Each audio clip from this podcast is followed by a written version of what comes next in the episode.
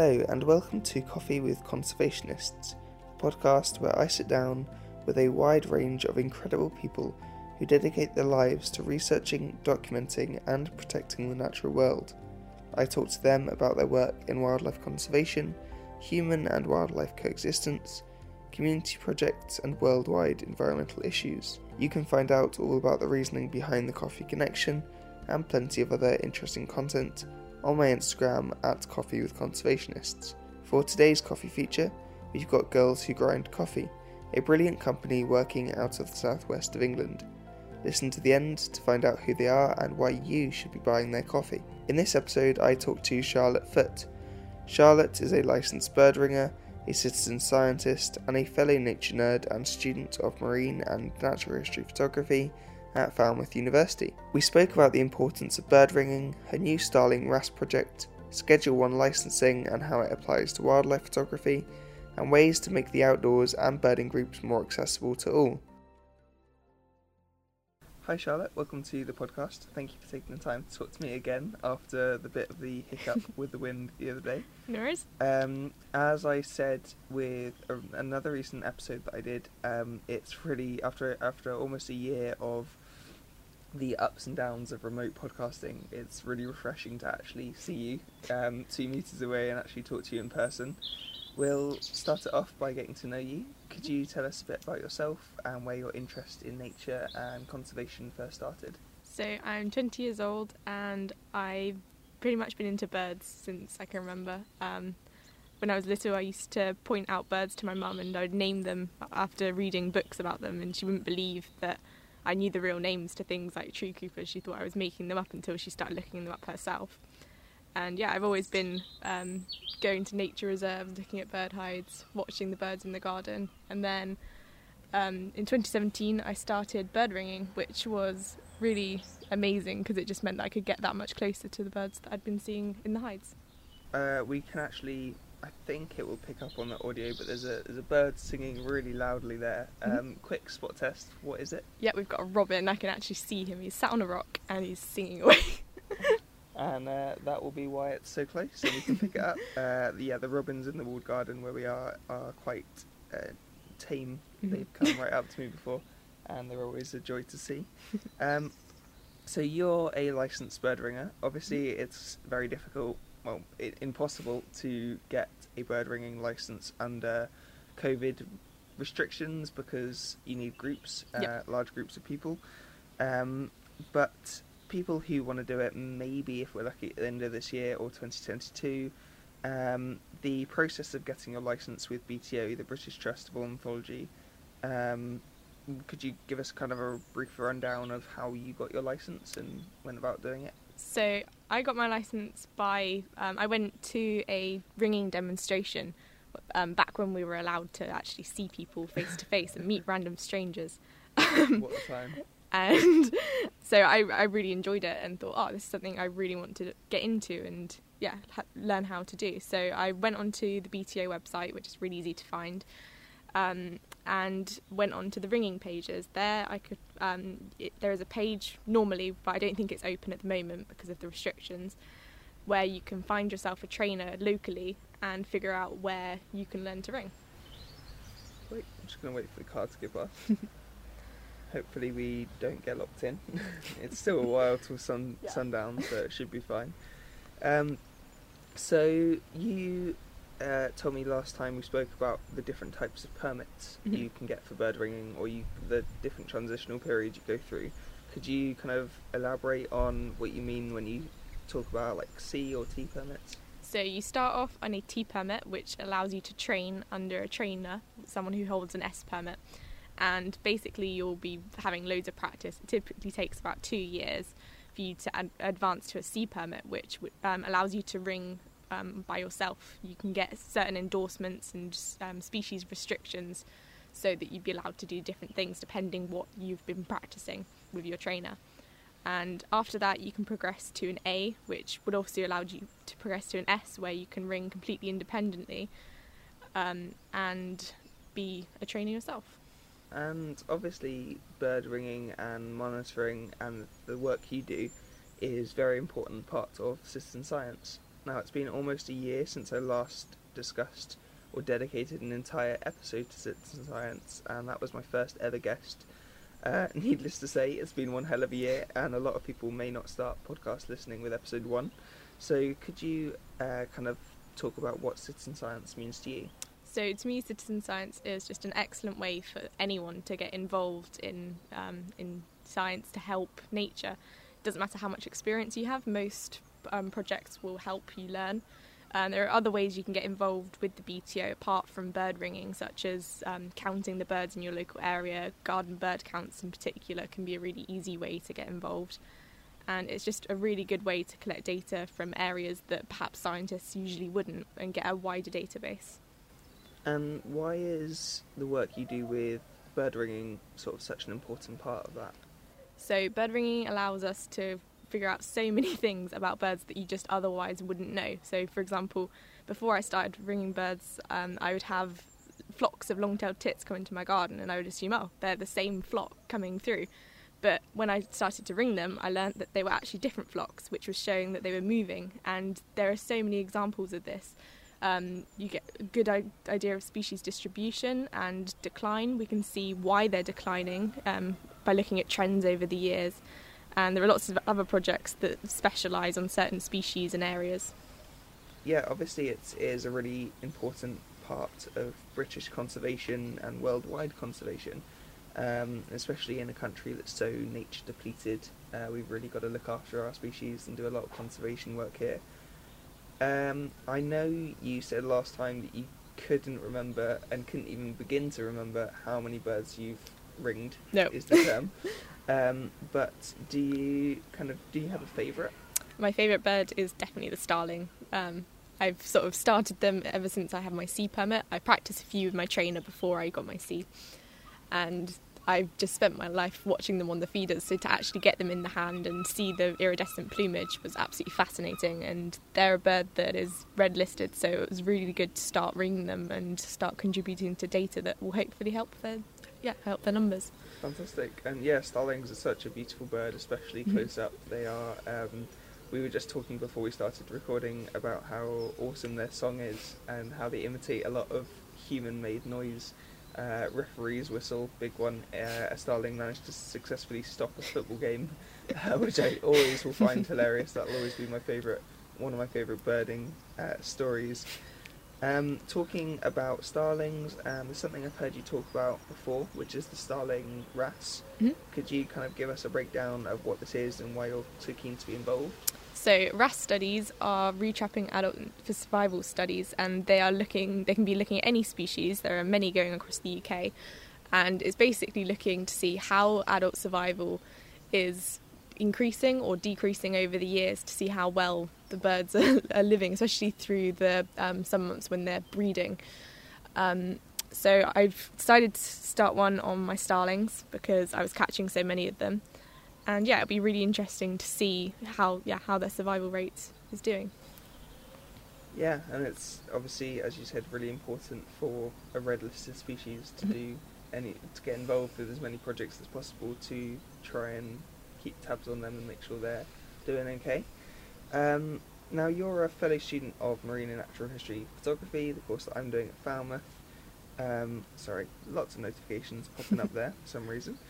Um, and you're a wildlife photographer. And many of our peers as wildlife photographers, something this that they may not know is there's a special license, the Schedule 1 license under the Wildlife and Conservation Act 1981 that governs how we can take photos of certain protected species of bird. Um, can you explain kind of what it means for bird photographers and why adhering to the Schedule 1 licensing is so important? So, the Schedule 1 protects a lot of breeding birds primarily, and especially focusing on those red listed species that are prone to disruption and really need extra protection. So, Schedule 1 means that you shouldn't approach or disturb any breeding bird, especially its nest, and it just means that you should keep your distance. If, you if you want to photograph them, photograph them well away from the nest. Yeah, definitely an important one. Uh, I think barn owls are such yeah. an amazing species and charismatic species, and they're one of the ones that get photographed most often, Mhm. uh, but they're also it's kind of One of the most vulnerable. one of the most vulnerable and definitely one of the main ones that people should be aware of. That if you photograph them near the nest, you are breaking the law. Absolutely. Um, and just be careful of what you're doing and making sure you're not causing distress. And I think that's a, a definitely a common, just a very important Absolutely. I think it applies to, to- every species. to yeah to every species, uh, whether you're a photographer or a filmmaker or just anyone working with animals. Um, just have the put the animal welfare before anything else, Absolutely. uh, even if it means that not getting the story you may want. Mhm. Um, now, this is a bit more of a, a tough question, but I think in light of uh, the current climate on in social issues, I think it's an important one to talk about. Um, spending time in nature should be fun. It should be stress free. Should be kind of harmonious and therapeutic, and there's a lot of benefits to it. But here in the UK, it can be quite dangerous. I think there's a lot of privately owned land where you're the uh, right to move on that land is currently just a civil offence, trespass, but it, it could be up to criminal maybe soon. Um, we also have a lot of, of birders and people in the birding community who can be quite there's a quite a bit of snobbery around. They can be quite demeaning if they think you're, you know, less skilled than they are. And unfortunately, there is a lot of um, kind of prejudice and oppression happens in the outdoor community. Uh, a lot, a lot of the time, that's towards groups, marginalised groups, um, like people of colour, and also there's a lot of women uh, scientists, naturalists, members of the birding community who don't feel safe alone in the outdoors. And I think that's, you know, really disgusting that people are made to feel like that because nature should be a human right. Access Absolutely. to nature should be a human right. Um, in the large amount of time that you've spent outside is and you know in this these communities is there anything that you have you ever felt uncomfortable or unsafe among these communities So, in terms of private land, I always check my routes, um, try and figure out where the, where the private land starts and where it stops. If I'm not sure, I try my best just not to enter an area, go back, find another route. Um, I think it's quite a shame that a lot of these areas are cut off from, from us, especially as um, as birders. If you see a bird fly into a field that you can't access, it can be a bit frustrating. But ultimately, you need to make sure that your your welfare is put first. Um, I've often sort of um, find that as, as a woman, it's a case of whenever you go birding, a lot of people won't talk to you. Um, they will try to avoid you. Um, if they do approach you, they'll just sort of ask, "Oh, um, what, what have you seen? Have you seen anything interesting? What are you photographing?" That sort of thing. Um, but there have been quite a lot of times where I'll be out, especially if I'm on my own in a woodland or um, just a bit of a remote area, that I can feel really quite uncomfortable because you don't know if that what's going to happen to you. I always tell friends where I am, um, make sure that they know what's happening. I'll contact them every so often to make sure they know that I'm okay. But yeah, I think if if you're a man and you're out bird watching or just see someone bird watching, just keep keep your space. Make sure you know that um, they know you're there because it can be quite a shock if you're watching a bird intently and they um, suddenly seem to appear out of nowhere. yeah yeah definitely i think it's um, thank you for sharing because i think it's such an important conversation to have this episode won't be released for uh, a few weeks but i think the events of this week this past week uh, with the tragic death of Sarah Everard and the, the global movement that that seems to have sparked. And yeah, just these, these conversations have always been happening, but I think they're much more in the mainstream now. And I Absolutely. think those events will definitely still be fresh in a lot of people's minds for a long time.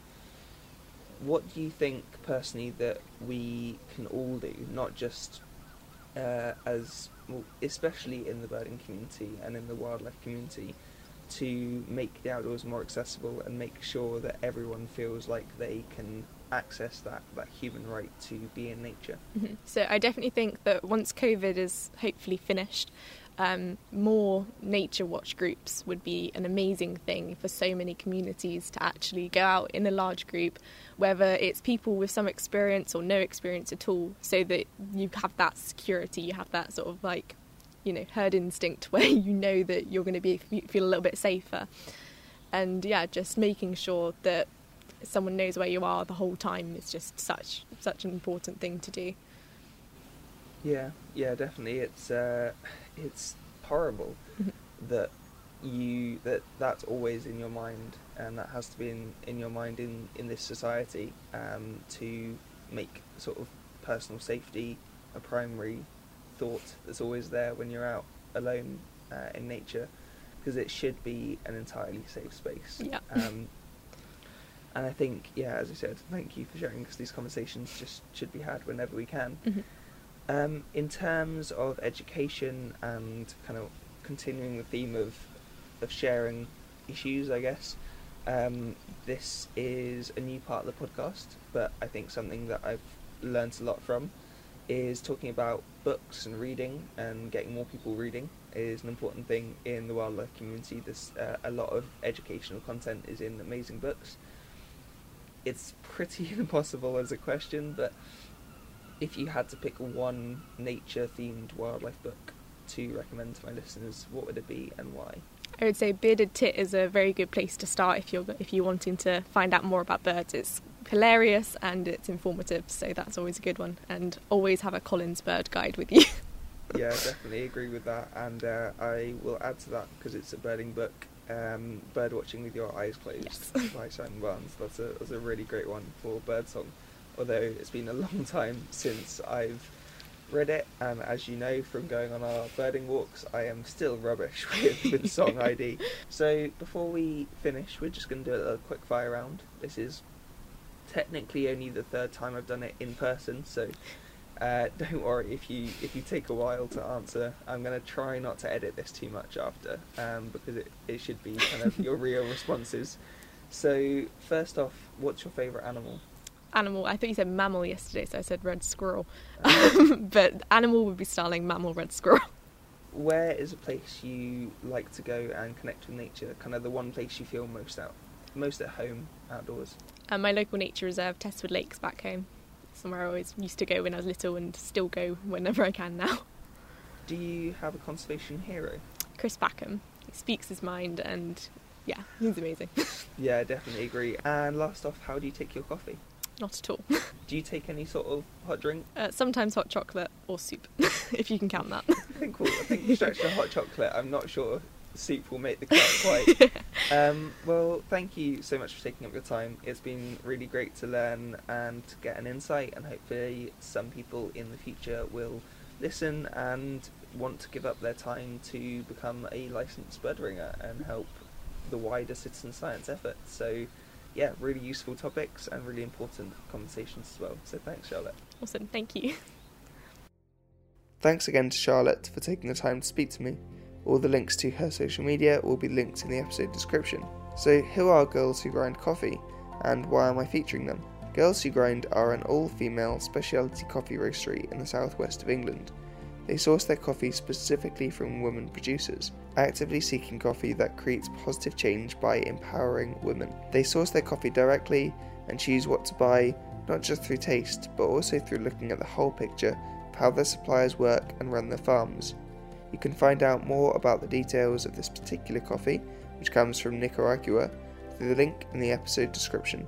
If you feel like you've learnt anything of value from the podcast, please consider supporting me through a one off donation on Ko-fi. This means I can buy ethically sourced coffee, expand my storytelling toolkit, and support local and indigenous coffee growing companies and any contributors to the podcast. Coffee with Conservationists is now available on Spotify, Anchor, Google, and Apple Podcasts, and a few more places. As ever, thank you all so much for listening. I've been your host, George Stephen Jones, and this is Coffee with Conservationists.